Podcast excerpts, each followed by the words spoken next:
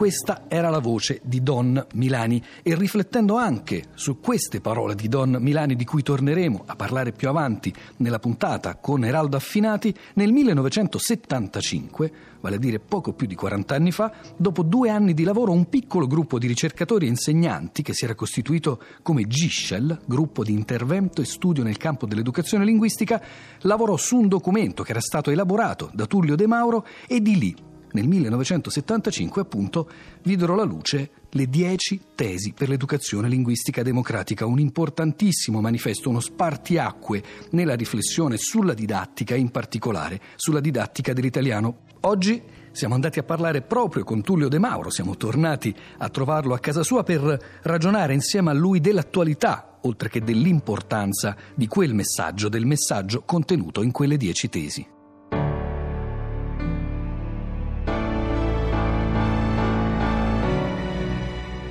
Tullio De Mauro, tanto per cominciare, come era nato il GISCEL e come prese forma l'idea di quel documento? Eh, il gruppo di lavoro di insegnanti e ricercatori era quello del nascente GISCEL, ma erano all'inizio soprattutto insegnanti del, del CIDI, del Centro di Iniziativa Democratica degli Insegnanti con i quali avevamo lavorato nelle scuole, avevamo preparato dei primi strumenti di accertamento, di valutazione del progresso o del non progresso degli alunni con criteri utilizzabili nel pieno dell'attività didattica, non come valutazioni che piovono dall'esterno nello stile Oxe o Invalsi. Questa esperienza e le riflessioni naturalmente che c'erano in noi di ordine linguistico, teorico, di ordine storico-linguistico, portarono a, così, a sbozzare una serie di proposte, di tesi per l'educazione linguistica democratica, oggi diremmo inclusiva anche, ma che è un sinonimo edulcorato di democratico. Questo documento appunto fu oggetto di una lunga discussione nel gruppo Gischel che ormai si costituiva, gentilmente fu fatto proprio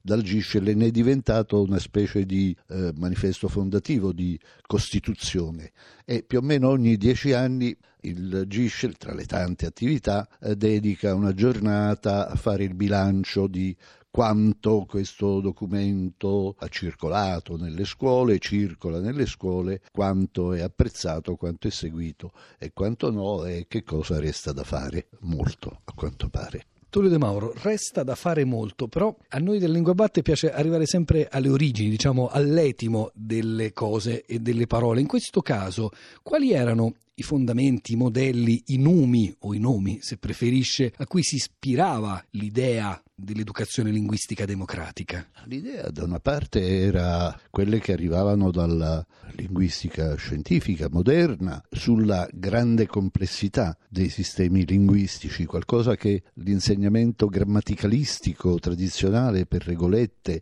nelle quali si spera perché dovrebbero migliorare le capacità linguistiche, questo insegnamento vedevamo che non funzionava, non funzionava alla luce di presupposti teorici anzitutto, su cui tutta la linguistica era d'accordo, anche versanti teoricamente lontani da Saussure a Chomsky, che aveva spiegato mirabilmente che la grande linguistica descrittiva, analitica, teorica poteva sperare di costruire delle approssimazioni a quella che è la reale reale complessità di funzionamento di un sistema linguistico. Quindi qualcosa di lontanissimo dal bambinetto che è costretto a imparare quattro regole e poi naturalmente sapevamo che questo non funziona. Eh, comunque, così come vecchia immagine usata da tanti, da Giuseppe Lombardo Radice, leggersi un manualetto su come si nuota non è che aiuti a tenersi a galla e la gente impara a nuotare molto bene senza sapere assolutamente niente del manualetto.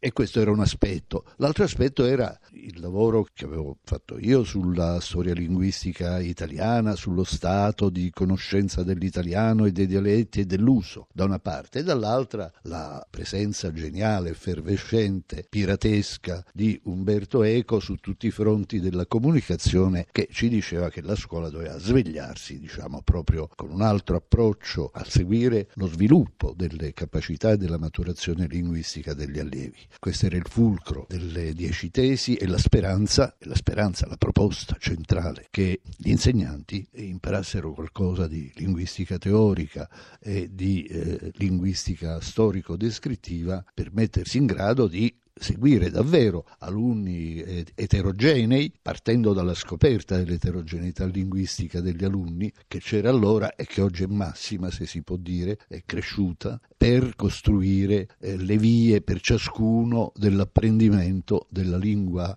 italiana e delle lingue di cultura. Infatti oggi la situazione è ancora più complessa. Nelle dieci tesi si parlava di plurilinguismo, era però il riferimento soprattutto al difficile rapporto tra dialetto e lingua nazionale. Oggi quando parliamo di plurilinguismo, di multilinguismo, intendiamo le lingue straniere come l'inglese e intendiamo Tullio De Mauro ovviamente le lingue d'origine degli studenti stranieri, quasi il 10% ormai della popolazione scolastica. Allora come cambia o cosa dovrebbe cambiare in questo quadro nell'educazione linguistica, visto che è cambiata la situazione di partenza? Guarda, in astratto la formula delle dieci tesi resta purtroppo, dico purtroppo perché non ne conosco di migliori, eh, se ci fossero sarei felice, eh, resta partire per quanto riguarda gli insegnanti dalla loro preparazione, questo resta fermo e soprattutto dall'accertamento delle condizioni linguistiche reali, da quello che è realmente il patrimonio linguistico dei singoli alunni, per poter procedere eh, a un insegnamento e a una sollecitazione agli apprendimenti mirata e individualizzata, che comporta proprio una struttura diversa del, dell'insegnamento e della classe allora non si usava dire, né, né, forse non lo pensavamo neppure, eh, fine della lezione frontale, come oggi diciamo meglio e capiamo meglio, ma insomma il concetto era questo. Partire allora e partire oggi tanto più. Questo delle volte ha suscitato degli equivoci. Mi ricordo che una volta a me è capitato di fare il ministro, insomma qualche anno fa, e avevo eh, detto a qualcuno, a qualche giornalista o in pubblico, e bisognerebbe che gli insegnanti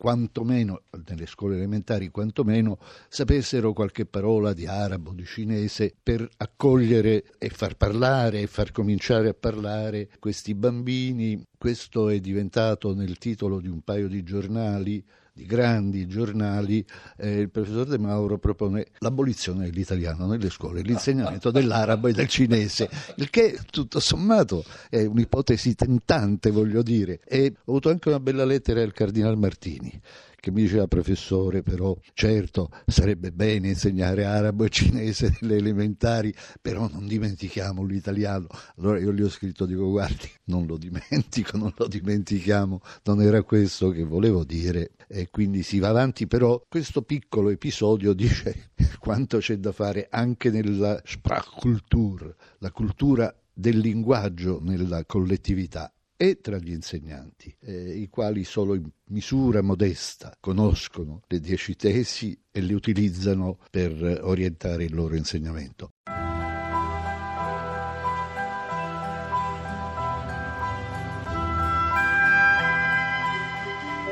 Vedi Niccolò Machiavelli,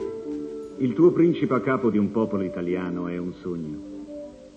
Non può esserci re in questo paese dove chi pur si dice italiano nega all'altro italiano di essere. Due realtà a confronto. Quella di coloro che per secoli hanno soltanto parlato in dialetto e quella di coloro che dal Trecento all'alba di questo secolo hanno saputo usare l'italiano. Questi ultimi erano la minoranza, ma rappresentavano la classe dirigente. I primi, la maggioranza, non furono altro che stranieri in patria. Da questo confronto ha preso le mosse il programma che abbiamo dedicato alla lingua degli italiani.